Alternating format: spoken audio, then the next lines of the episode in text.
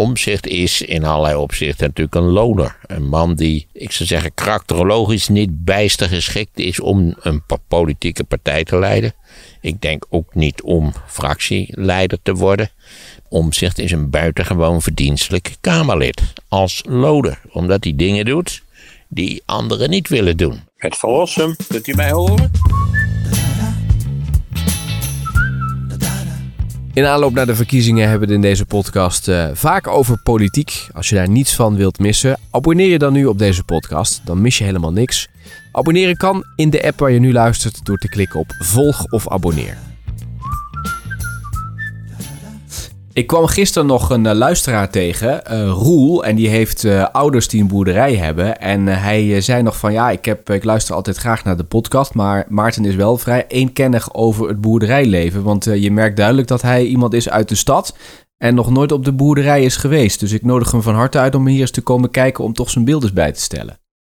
Nou, dan moet hij toch eens kijken naar die hele serie van kleine documentaires die ik voor RTV Utrecht heb waarbij ik tal van bezoeken aan boerderijen heb gebracht. En waar ik getuigen kan van het feit dat ik vooral onder de koeien bijzonder populair was. Ja, ja laat ze maar eens kijken. Ik, kan me een spreekbeurt herinneren, notabene, in de Beemster, als ik het wel heb. In verband met de Beemsterkaas. Je hebt daar ook zo'n kaasfabriek. En toen heb ik een toespraak gehouden voor een, een gezelschap op het moment dat de koeien weer de wei ingingen. En je weet, die koeien die springen dan enorm eh, positief en, en opgewonden rond. En toen was ik aan mijn lezing begonnen. En na enige tijd eh, werd er nogal gelachen door de toeschouwers. Ik begreep niet waarom, want ik had niks geestes gezegd. En toen keek ik achter mij zeggen, toen waren al die koeien die dus net in de wei waren gekomen, die stonden in een soort van ronde boog, stonden die naar mij te luisteren. En het, het, je kon ook zien dat ze het een bijzonder interessante en prettige lezing vonden.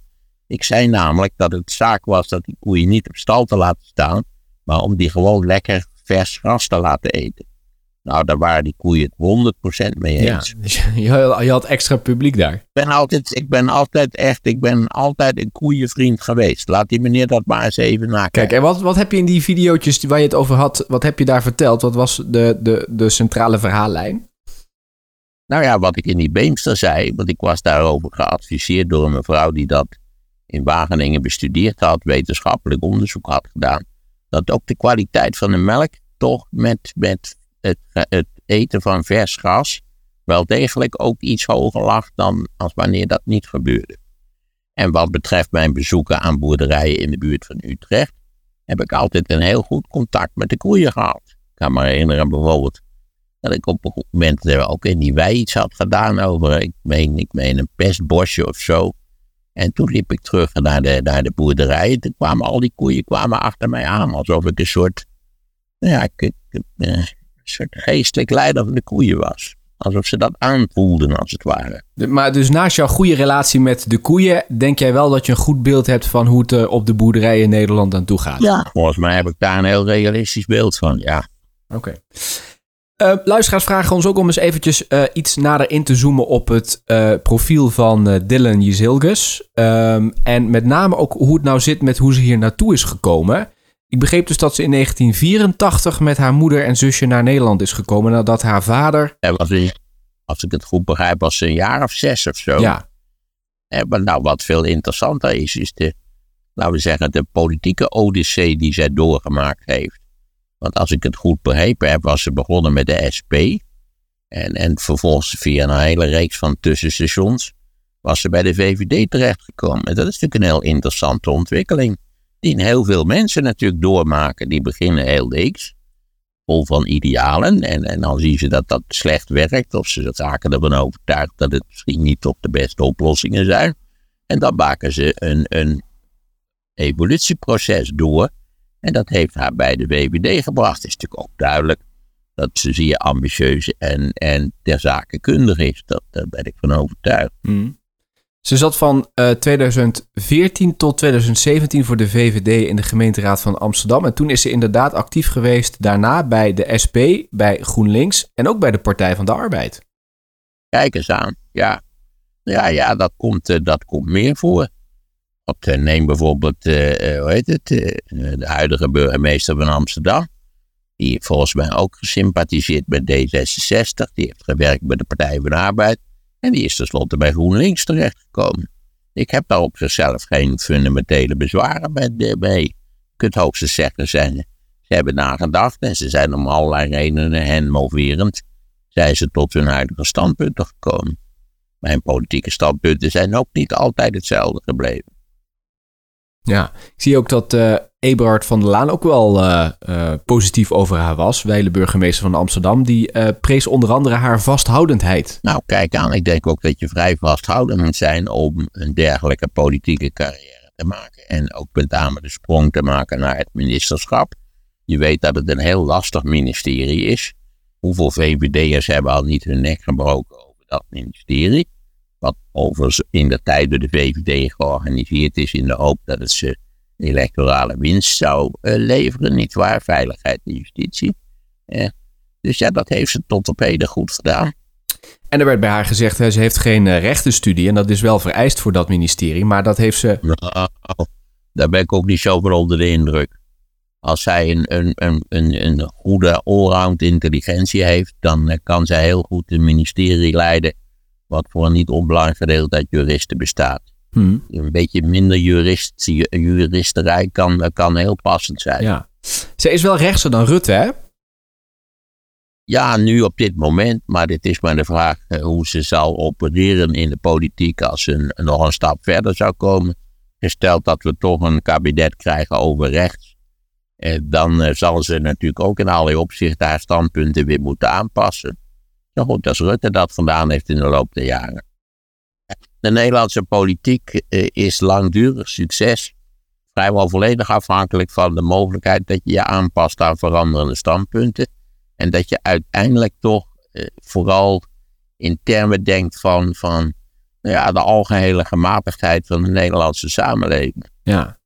Nou heeft zij ook, eh, nou wat is dat vorig jaar volgens mij, die HJ schoollezing uitgesproken. Ja, En da, daar, ja. dat je altijd een beetje een rechtsgeluid maken, is mijn indruk. ja, ze heeft zich daar uitgesproken tegen woke en wappies. En ze zei dat de rechtsstaat onder druk staat. Ja, daar maak ik me niet zulke verschrikkelijke zorgen over. De rechtsstaat staat zowel van rechts als van links onder druk. De rechtsstaat staat in principe namelijk altijd onder druk. Het is zaak dat we de rechtszaak eh, eh, of en tegen linkse rarigheid en tegen rechtse rarigheid eh, overeind houden. Maar de HJ schoollezing, dat zou ik, weet je nog, Buma's HJ schoollezing. Wat een drama van stomzinnigheid. Wat zei die dan? Nou ja, dat was, dat was zo ongelooflijk rechts. Dat was dat hele, die hele thematiek. Dat de CDA rechts van de VVD terecht moest komen. Lees het nog eens na voor de aardigheid. Alles wordt tegenwoordig bewaard op het internet. Dus kijk eens naar Buma en de HJ schoollezing. Daar word je niet vrolijk van. Rutte heeft hem ook een keer gedaan. Is dat niet die HJ schoollezing waar hij zei van ik heb geen visie? Daarvoor moet je naar de oogarts? Ja, precies. En ook dat, dat, die, die, die, die, dat is die keer dat hij begint over zijn familie. De zelfredzaamheid van zijn familie, als ik het me goed herinner. Hmm. Ja. Maar god, ja, ik herinner me de HJ schoollezing ook niet zo precies allemaal. Nogmaals, je moet daar een beetje, een beetje rechts piepen. Dat is wel de bedoeling. Ja. Ehm, is uh, Jezilgus een eh, mogelijke premierskandidaat wat jou betreft? Wel, waarom niet? Kijk, of je een goede premier bent, dat blijkt pas op het moment dat je premier bent. Je kunt zeggen, oh, Pietje Puk lijkt mij niet zo geschikt. Of hij heeft in het verleden dingen gedaan waardoor hij misschien wel erg geschikt is. Maar of iemand het goed doet als minister-president is een hele lastige functie in Nederland. Dat moet je afwachten. Het kan zijn dat ze een geniale minister-president is. Het kan ook eens zijn dat ze start met een reeks van fouten die haar tenslotte vergeven worden. Of ze zijn zodanig ernstig dat de zaak snel mislukt. En nou ja, dan, dan zien de kaarten er weer heel anders uit. Maar ik denk dat je van tevoren heel moeilijk kunt zeggen. Wie had nou gedacht dat een betrekkelijk onnozel ogende figuur als Rutte 13 jaar minister-president zou worden? Volgens mij niemand. Nee. En natuurlijk ook dat verhaal dat hij, dat hij als je een visie hebt dat je naar de oogarts moet. Dat is natuurlijk al zo vaak onderuit gehaald. Hij had een hele uitgesproken visie. Aanvankelijk zelfs voor een VVD een betrekkelijk linkse visie. Hè? is een beetje, een beetje groen, beetje groen VVD-visie, zal ik maar zeggen. Maar uiteindelijk is het natuurlijk ook de vraag of de kiezer een uh, persoon als uh, premier ziet. Hè? Bij Timmermans hebben mensen dat idee wel vanwege zijn ervaring. De vraag is of mensen dat bij Jezilgus ook zien. Ja, nou ja, dat, dat, dat, is een beetje afhankelijk van de omstandigheden. Maar ik vind wel dat zij uh, ook de leeftijd heeft en, en, de achtergrond om in ieder geval het, het recht te hebben om het te proberen. Of zij dat op, op een ideologische koers doet die de mijne is, dat is weer een hele andere zaak. Maar om bij voorbaat te zeggen, zij is ongeschikt om zus of zo redenen, dat, dat vind ik niet fair. En ook niet in overeenstemming met wat ons de geschiedenis leert. Namelijk dat sommige mensen, waar wij het misschien helemaal niet zou hebben zich ontpoppen tot bekwame politieke leiders. Ja. Wat is nou de strategie achter het uh, bekendmaken dat de PVV niet uitgesloten wordt door de VVD? Ik denk dat ze die tellingen ook wel hebben uitgevoerd. En dat als ze daadwerkelijk over rechts willen, en nou, dat hebben wij al meerdere malen besproken. Mijn indruk is dat ze dat graag zouden willen. Dat kennelijk toch die rechtervleugel van de VVD uiteindelijk in opstand is gekomen tegen al die centrumkabinetten die, eh, waar die eh, Mark Rutte heeft geleid. Hoewel die vaak een vrij rechtsbeleid hebben gevoerd, naar mijn idee. Eh, dan is dit gewoon om de deur open te houden. Of misschien ook om een soort dreigement, ik weet het niet precies. Het is, ja, de kwestie is dat de PVV nou ja, altijd op één of twee of drie naar de grootste partij is. Het is, het is niet zo'n gezelschap van, van die, wat we nu ook in de Kamer zien, want hij helemaal ultra-rechts uh, zit. Mm. Het is wel een ultra-rechtse partij. En ik vind, ja, ik vind zelf dat inhoudelijk de PVV natuurlijk net zo gek is als die kleine rechtse partijtjes die we ook hebben. Ook de PVV heeft gesproken van tribunalen. De PVV heeft verspreid een volstrekte mythologie over de islam in Europa. Kortom, het is ook een partij van bangmakerij, scherpslijperij die nergens op gebaseerd is. Dus ik vind het geen gelukkig idee dat, maar ja, ze zijn uh, feitelijk wel een, het is ook geen democratische partij, dat weten we natuurlijk ook wel. Um, het is een beweging, laten we wel wezen. Uh, dus ja, ik zou daar niet gelukkig mee zijn, maar ja, het, kan en de mogelijkheid is alles eerder geprobeerd in Rutte 1. Je moet, moet de mensen voor de verstandigheid nog eens even doorlezen hoe het gaat met Rutte 1. Zou er ook achter kunnen zitten dat de VVD denkt van we kunnen nog wel wat extra stemmen gebruiken. Laten we nou de PVV niet uitsluiten. Want misschien zijn er dan wel kiezers die uh, eerst naar de PVV gingen, die toch naar ons toe komen om ons de grootste te maken ten opzichte van het linkse front? Nou, dat weet ik niet. Als ik nou een echte PVV-stemmer ben. Mijn indruk is dat, dat de PVV-stemmer, dat dat helemaal geen VVD-stemmer is. Dat dat, dat ook dat dat sociaal-economisch en cultureel uh, anders in elkaar zit. Maar dan zou ik eens een profiel moeten bekijken van die, van die uh, laten we zeggen, de electorale hoofdstroom van die partijen. Ik, ik denk dat dat zo is, maar dat weet ik niet zeker. Nee. Adje Kuiken, die uh, heeft ook gezegd dat ze na de verkiezingen ermee stopt. Die is 17 jaar Kamerlid geweest. Ja, daar heb ik geen kritiek op. Ik heb altijd gezegd, 12 jaar is het minimum. En zij heeft nog een extra periode erbij gedaan. Dus daar heb ik geen. Ik vind 17 jaar Kamerlid, dat is, eh, dat is keurig. En wat mij betreft, eh, ze heeft ook nog een rol gespeeld. Nou zeggen, in die samenwerking met GroenLinks. Dus ik, ik heb er geen bezwaar tegen dat zij ermee stopt. Hey, en uh, Pieter Omzicht. Ja, ik ben heel benieuwd. Misschien hebben ze een strategie uitgestippeld. Ik, ik ben er vast van overtuigd dat hij geen zin heeft om een soort megabeweging op te starten. Hè, waarbij die, weet ik veel, misschien zou kunnen, wat was dat ook alweer volgens de peilingen, 46 zetels. Weer een zoveelste indicatie dat veel Nederlandse kiezers niet goed niks zijn. Maar goed, uh, laat, al, krijgt hij 25 zetels, dan, dan, dan, ja, dan. Ik denk dat hij die ambitie absoluut niet heeft. En ik heb ook al eens een keer eerder gezegd, het schijnt dat rechts Nederland in indruk heeft dat Omtzigt ontzettend rechts is. Maar volgens mij is hij dat niet.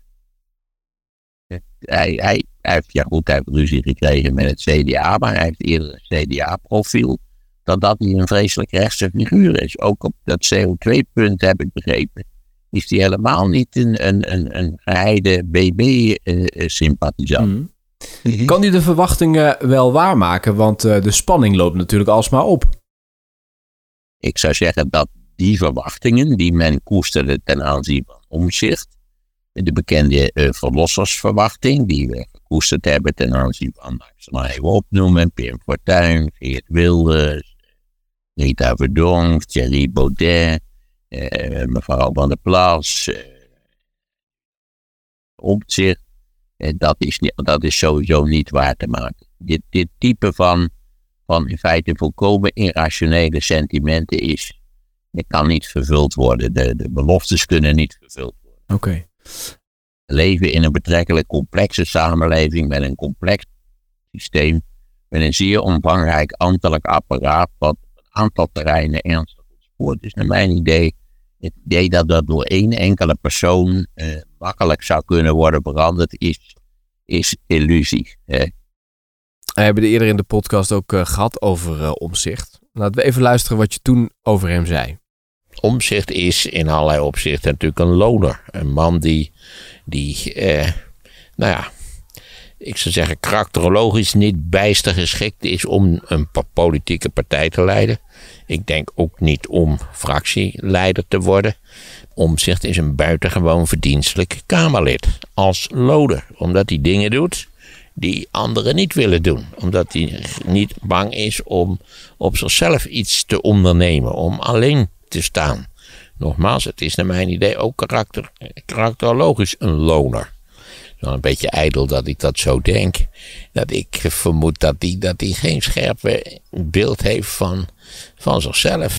Ik denk niet dat het iemand is die makkelijk met andere mensen samenwerkt. Omdat het een loner is. Omdat hij zijn eigen koers vaart. Omdat hij zijn eigen weg rijdt. Dat, dat is om zich denk ik de voeten uit. Dat is zijn enorme verdienste. Niet waar? Maar tegelijkertijd natuurlijk ook zijn zwakheid. Het is natuurlijk niet een, een handig maggertje of zo. Dat is hij absoluut niet. Daarom is die ook, wordt hij door vele mensen bewonderd. Maar die eigenschappen maken hem minder geschikt, nietwaar? Voor een politieke leider die natuurlijk moet beschikken over een niet onaanzienlijke flexibiliteit en algemene handigheid in het persoonlijk verkeer. Uh, overigens interessant, er zijn natuurlijk verschillende mensen over uh, omzicht gesproken. Die hebben gekeken hoe heeft hij nou gestemd uh, de afgelopen periode. En het blijkt dat hij het vaakst met de SGP heeft meegestemd. 81% overeenkomst met wat de SGP stemt. Ja, dat is natuurlijk ook vrij rechts, zou ik zeggen. Maar dat is dus zeg maar religieus rechts. Of nou ja, ehm, dat, dat is toch niet het rechts van, van uh, wat je ziet bij Ja 21, is mijn indruk in ieder geval. Maar ja, dan moet je wel even kijken waar hij dan uh, essentiële stemmen heeft uitgebracht. Dat heb ik nooit bekeken. Mijn indruk is in ieder geval dat als hij al rechts is, dan op een heel andere manier dan wat, wat tegenwoordig gangbaar ultra-rechts ja. is. Na, na trouwens de SGP volgt op, op korte afstand de, de BBB. 80% van uh, wat zij hebben uh, voorgestemd heeft om zich mee meegestemd. En het minst komt het overeen met Forum voor Democratie en de PVV. Nou ja, dat klopt wel een beetje, denk ik. Ja. ja. En overigens over Archie Kuiken nog even aanvullen. Ze heeft namelijk wel aangegeven, stel dat uh, Timmermans premier wordt en ik word gevraagd voor een ministerspost, sluit ik dat niet uit. Nou kijk, kennelijk wil ze dat wel worden. We zullen zien hoe dat is ja, het lijkt me dit soort van sollicitaties is, uh, is meer van vergeet mij niet de realiteit dan dat, dat, dat je dat uh, altijd reëel, reëel moet nemen op dit moment. We hebben zo weinig kijk op wat het tenslotte zal opleveren. En hoe het eind november uit zal zien, dat het, zou daar niet over willen speculeren. Ja. Hey, nog een interessant feitje uh, om dit politieke blokje mee af te sluiten uh, over het kabinet. Want er zitten nu meer vrouwen dan heren in het kabinet. Met de, de, ja, de opvolger... dat er een nieuwe minister van Onderwijs was bedoeld. Ja, Rutte was heel trots. Ja, nou verder, verder prima. Ja, ik ben uh, op dit punt, ik ben verder een warme voorstander van het idee dat mannen en vrouwen allebei competent en incompetent zullen zijn. Eh, dat dat eh, het onvermijdelijk is op lange termijn dat vrouwen een steeds belangrijker maatschappelijke rol zullen spelen. Zeker vergeleken met, met laten we zeggen, afgelopen decennia. Dat zal nog steeds nog verder veranderen. Kijk ook natuurlijk naar de resultaten van ons onderwijssysteem. Wat in hoge mate bevorderlijk is voor de vrouwenemancipatie. Dus ja, ik, ik juich het van harte toe. Maar, als, maar, maar ik, ik ben er niet voor om mensen te benoemen omdat ze een vrouw zijn of omdat ze een man zijn. Mm. Nee. Ja, of het moet, moet gaan over. Nou nee, dat, dat is waarschijnlijk ook niet relevant. Ik dacht even gewichtheffers, maar daar heb je waarschijnlijk ook een hele vrouwelijke sectie van gewichtheffers. Ja. Als, al zou ik het nog vrouwen, nog mannen aanbevelen om te gaan gewichtheffen. Maar dat is meer mijn persoonlijke opinie over tal van sporten die mij eh, ingrijpend onzinnig en eh, ook niet erg goed voor de gezondheid toe. Ja. hey Maarten, en nu we het toch over emancipatie hebben. We hadden ook nog dat berichtje over uh, Liesje Schrijnemacher van de VVD. Die tijdens haar ministerschap, waarschijnlijk in november, met zwangerschapsverlof gaat. Ja, nou ja, prima toch? Ben ik ook erg voor. Er waren natuurlijk wat geluiden van mensen die zeiden ja, met zwangerschapsverlof, uh, terwijl je hè, van ons belastinggeld, maar ja, dat gebeurt bij, hè, als iemand bij de gemeente werkt. Van ons, nou ja, dan heb je weer van ons belastinggeld. Een zwangerschap uit de overheidsruif, het bekende, nou ja, het, het altijd voortdampende ressentiment van, van, van kleinkinderachtig recht. Ik zit er niet zo mee. Ik, wat mij betreft mogen alle vrouwelijke ministers zwanger worden. Ja. Oh ja, dan wijst een luisteraar ons nog op een eh, nieuwtje dat er ook Kamerleden... We hadden namelijk het uh, over die, uh, die financiële vergoeding voor uh, politici en Kamerleden. Er zijn ook Kamerleden die gekort zijn op hun salaris... omdat ze te hoge neveninkomsten had. En ja. de nummer 1 is Baudet. Ja. Die heeft een maximum boete gekregen. Ja, terecht. Maar ja, die wil geen inzicht geven in zijn neveninkomsten. Terwijl die, ja, toen die Kamerlid werd, neem ik aan, gewoon beloofd heeft dat hij dat wel zou doen. Maar ja, het is Baudet. Ja, die man is natuurlijk op zichzelf, zal hij s'avonds wel eens denken van, jongen, jongen, ik heb er toch eigenlijk weinig van terechtgebracht na initieel en verbazingwekkend succes. En ja, wij weten nu eigenlijk niet veel meer te verzinnen dan voortdurend ophef, maar nodeloze en in feite inhoudsloze ophef te veroorzaken is je kinderachtig dat je je neveninkomsten niet op wil geven. Ja, dat is nou eenmaal de afspraak die we hebben. En dat is in het geval van volksvertegenwoordigers ook volkomen terecht. En straks worden ze uitgebreid denken aan de Amerikaanse volksvertegenwoordiging, nietwaar? Waar grote delen direct worden gefinancierd door lobbyorganisaties met alle verschrikkelijke gevolgen van dien. Dat, dat is toch niet iets wat wij uh, zou, ons zouden wensen. Dus ja, het lijkt me niet meer dan normaal dat hij dat doet, maar ja, hij doet het niet. Ja, moet je eraan doen. Ik geloof dat hij dan een tijdje niet mocht meedebatteren. Nou, daar is niets aan verloren. Want ik heb begrepen dat hij sowieso al niet vaak mee komt debatteren. Dan andere vragen over weer een aanklacht voor Donald Trump. Uh, nu in Georgia, wat hij daar heeft gedaan en met die opname om het vragen om stemmen. Komt hij nou echt klem te zitten? Nou, als de vraag is, want daar draait het uiteindelijk allemaal om, kan hij uh, zich uh, kandideren voor het presidentschap van de Verenigde Staten voor de race van 24. Dat heeft hij al gedaan en dat zal niet veranderen. En mijn indruk is dat hij ondanks al die rechtszaken doodgewoon de belangrijkste republikeinse kandidaat is en ook zal zijn in 24. Hmm. En dat uiteindelijk het Amerikaanse electoraat moet besluiten of ze met deze man verder willen. Ja dan nee. En ik zou zeggen, maar goed, mijn voorspellingen zijn langzamerhand een wat dubieus karakter.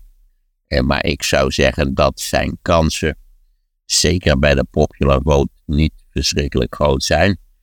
Als hij al een kans heeft, dan toch, eh, eh laten we zeggen, via het electoraal college, maar ook daar, ik weet het niet.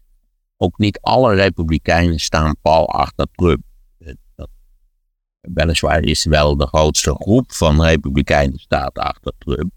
Waardoor hij ook de meest kansrijke kandidaat is. De rest stelt eigenlijk niet zo verschrikkelijk veel voor. Eh, maar ja, nogmaals, uiteindelijk bepaalt de Amerikaanse kiezer of Trump uh, de daadwerkelijke mislukking is die die is, naar mijn idee Of dat hij, dat hij nog vier jaar mag demonstreren wat een ongelofelijke mislukking hij eigenlijk is. Ja. Nou, wat wel interessant is, is dat uh, Marijn de Waal van de, de kwaliteitskrant in Georgia is gaan kijken. En hij benoemt die staat als een swing state. En hij zegt op het pl platteland zijn er best nog wel wat mensen te vinden. Hè? Neem die cowboy die jij ook hebt gesproken vorig jaar, die zegt prima Trump. Maar in de suburbs zijn toch veel mensen hem zat. Zeker, dat is ook de trend. Dat met name in de suburbs en, en met name bij, bij republikeinen die relatief hoog zijn opgeleid, dat hij daar natuurlijk eh, een groot deel van zijn steun heeft verloren. Voor zover die, die überhaupt al had. Ja, dat is wel de trend. En natuurlijk zijn er ook, ook in republikeinse kring mensen die, die verontrust zijn over, nou ja, over de, wat wie Trump is. Niet waar? Een, een ziekelijke leugenaar, een, een in, in politiek gesproken, beleidsmatig gesproken, eh, incompetente figuur. En nou ja, daarom begrijp ik ook nooit uh, het enorme enthousiasme van sommigen in Nederland voor Trump. Dan moet je, dan moet je echt wel een beetje uh, zijn gebeten door een insect met, met populistische angel. Ehm, dat die man natuurlijk ook vooral voor, de, voor zeggen, het, het bondgenootschap, de EU, de wereldpolitiek een, een, naar mijn idee, directe bedreiging vormt.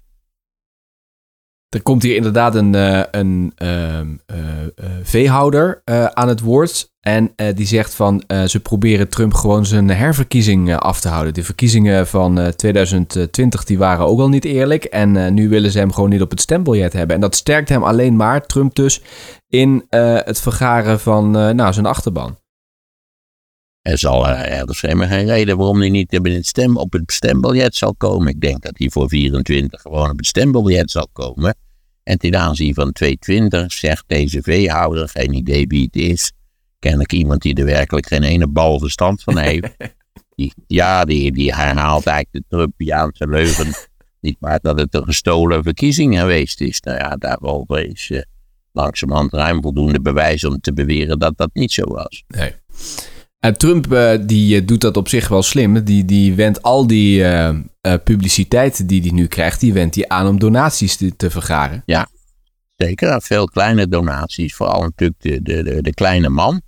voor, wie die, voor wie die inderdaad ook een soort, soort verlossersfunctie vervult. Eindelijk iemand die zegt wat wij denken. Eindelijk iemand die vertolkt wat wij zouden willen.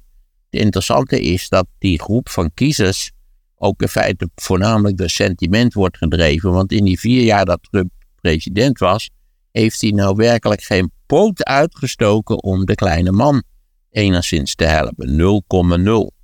Niet waar? Een van de belangrijkste maatregelen betrof dus gewoonlijk weer de belastingverlaging voor rijke Amerikanen. Eh, in het algemeen toch het enige structureel belangrijke punt voor Republikeinen. Nee, ik, eh, ik zie verder niks in Trump. Ja, het, is tragisch dat een dergelijke figuur eh, een, een, een land in allerlei opzichten zo'n enorme schade kan berokkenen. Maar je ziet dat voortdurend bij die populistische leiders. Kijk naar iemand als Erdogan. Die natuurlijk voor, voor Turkije en voor de Turkse economie ongelooflijk schadelijk geweest is. En toch, niet waar, eh, zij het dan met het, tegenwoordig met een minieme meerderheid weer president geworden is. En ongetwijfeld nog veel meer schade zal aanrichten in de naaste toekomst. Hmm. Je hebt eerder ook wel een keer gezegd dat nou deze aanklacht in Georgia, dat, dat ze daar nog wel eens, omdat dat ook op die band staat, dat ze daar nog wel eens echt bewijs kunnen hebben om hem echt te kunnen veroordelen. Vind je dat nog steeds?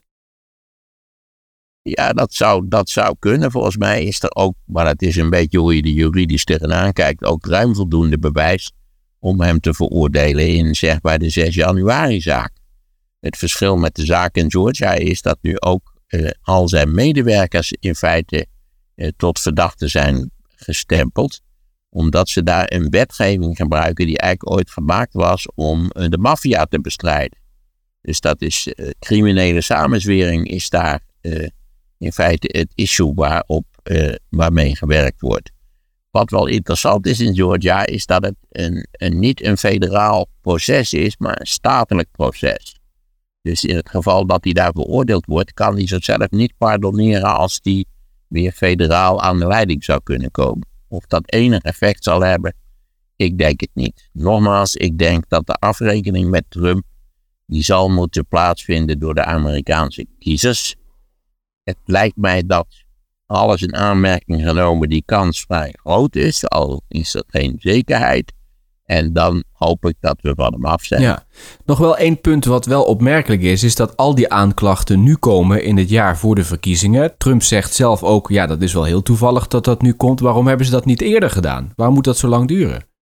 Omdat dat in Amerika altijd ongelooflijk lang duurt. Zeker niet als je kijkt hoe uh, ingrijpend die zaak in Georgia voorbereid is. Hoeveel werk daarin gestoken is, dan vind, dan vind ik dat zeker voor het Amerikaanse rechtssysteem wat sowieso extreem gecompliceerd en traag functioneert. Waarbij je bovendien eindeloos in, in hoger beroep kunt gaan. Het is in, nou ja, daar kun je wel eens afvragen hoe zinvol is dat apparaat eigenlijk. Eh, dus nee, daar ben ik nou niet zo, uh, ben ik nou niet zo verbaasd over, eerlijk gezegd. Maar het komt de Democraten natuurlijk wel goed uit dat het nu net nu is. Ja, maar bovendien doen we nu allemaal eigenlijk. Wij zitten dat ook te doen doen we allemaal alsof die verkiezingen deze november zijn, maar zo is het niet. We hebben Nederland verkiezingen in november, nietwaar? Door een machtsgreep van de VVD.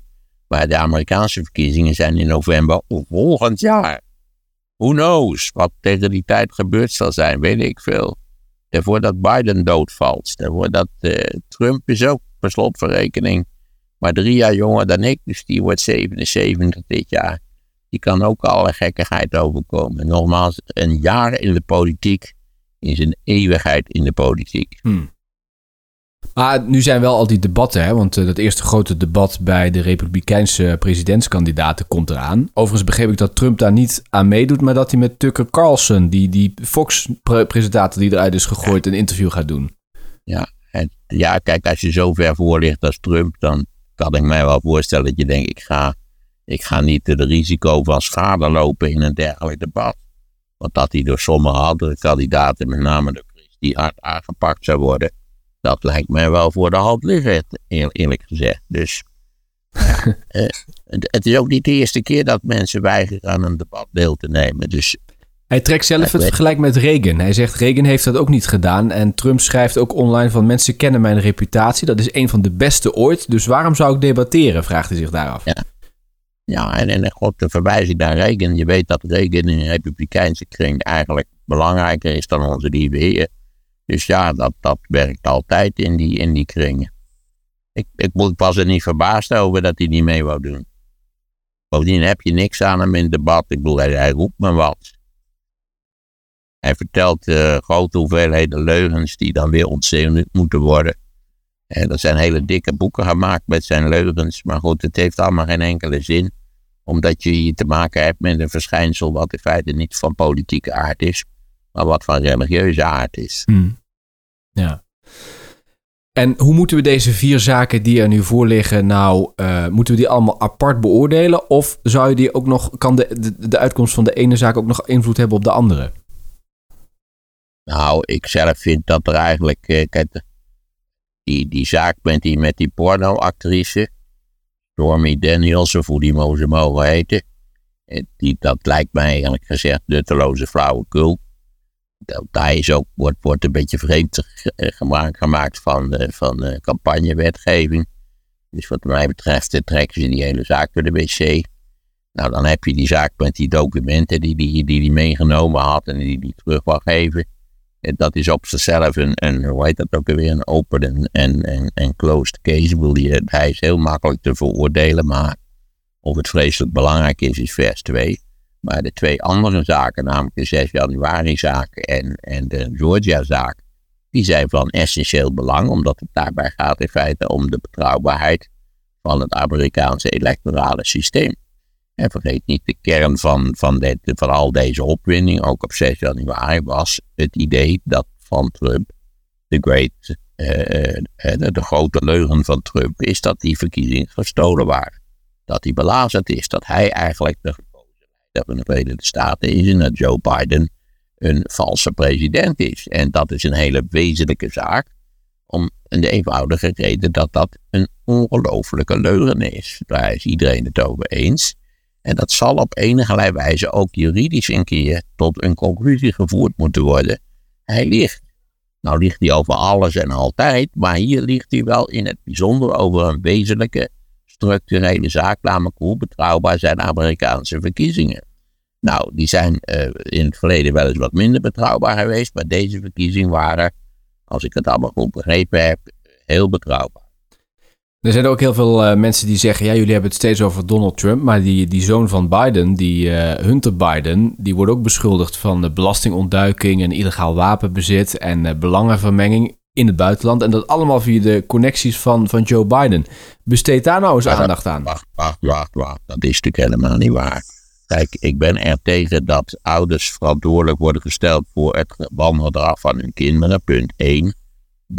Toon dan eens aan dat dat het gevolg is van een eh, slechte opvoeding. Uh, Joe Biden had een andere zoon die een perfecte en, en door en door sympathiek mens was. Maar die is aan kanker overleden. Hunter Biden heeft er altijd een potje van gemaakt. En omgekeerd vind ik dat kinderen niet gehouden kunnen worden eh, aan het wangedrag van hun ouders. Je begrijpt waarom dit gezeik over Hunter Biden natuurlijk eh, voortdurend in Amerika wordt opgerakeld.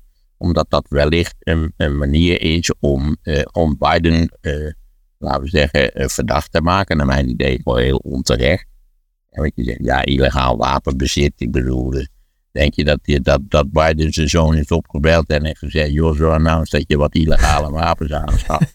Dat kan geen kwaad. Wij, je weet hoe de familie Biden is. Ze kunnen schieten, gaan we schieten. Nee, dat is allemaal kinderachtig gelul natuurlijk. En natuurlijk om de aandacht af te leiden van die, die rechtszaken die tegen Trump worden gevoerd. En die wel van essentiële betekenis zijn. En bovendien het werk van Trump zelf. Eh, Biden is de zoon, Hunter Biden is de zoon van de president. Die man heeft dat misdragen, maar nogmaals, dat is niet, in, dat is niet de schuld en die kan ook die, al niet zodanig geformuleerd worden van Joe Biden. Maar is Joe Biden, dat, dat vragen mensen zich af, niet te toegefelijk geweest? Had hij zijn zoon niet moeten aanspreken hierop? Want het gaat via zijn connecties, zeggen Ik ben ervan overtuigd dat Joe Biden zijn zoon al jaren, jaren, jaren daarop heeft aangesproken. Joe Biden is misschien geen genie, maar het is een hele verstandige, rustige burgerman die in principe niet uh, het buskruid heeft uitgevonden. Maar het is geen slecht mens. En is het, kan het een molensteen zijn om de nek van Joe Biden richting de verkiezingen? Nee, dat denk ik niet. Ik denk dat de meeste kiezers daar net zo over denken als ik. Ook wel begrijpen dat al deze verdachtmakingen natuurlijk niet zo verschrikkelijk veel hout snijden ten aanzien van het gedrag van de president. Ja, ja. En bovendien laten we dan eens kijken naar de kinderen van, van Donald Trump. Dat is ook niet al te fris, eerlijk gezegd. Sowieso het feit dat die hele Trump, die hele Trump-firma gewoon door, doorgegaan is, waarbij systematisch misbruik gemaakt is van de mogelijke invloed. Nee, ik ben allemaal niet zo van onder de indruk. Het is ja, god, het is electorale strijd, je weet het. Maar goed, daar had ik niet afgesproken dat we daar gewoon niet te veel woorden aan moesten Nee, heb je gezegd. Maar er kwamen veel kritische reacties op van mensen die zeiden... Ah, dat begrijp je, dat begrijp je. Allemaal kritische reacties. Ja, ook in Nederland heb je Trump-liefhebbers. Die zou ik zeggen, ja, laat u zich eens nakijken of lees er iets over. Of zoiets dergelijks. Ik weet het ook niet precies wat je, hoe je mensen op dit punt zou moeten adviseren om zich normaal en redelijk te gedragen. Als je door wilt praten met de luisteraars over deze aflevering, dan kan dat in de WhatsApp-groep van deze podcast of de Telegram-groep. De linkjes naar beide groepen staan in de show notes.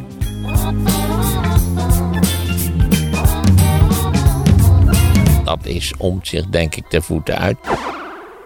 Er is een nieuw luisterboek. Het caretaker-kabinet Zijlstra is nu verdwenen. We hebben de verkiezingen van 67 gehad. Daarin vertelt Maarten van Rossum over alle naoorlogse minister-presidenten inclusief het tijdperk Mark Rutte. Ja, die waren historisch in de zin dat voor het eerst sinds uh, het algemeen kiesrecht, man- en vrouwenkiesrecht was ingevoerd, uh, de confessionele partijen niet langer een meerderheid in de Tweede Kamer hadden. Je downloadt het nieuwe luisterboek van ruim 3,5 uur via de link in de show notes.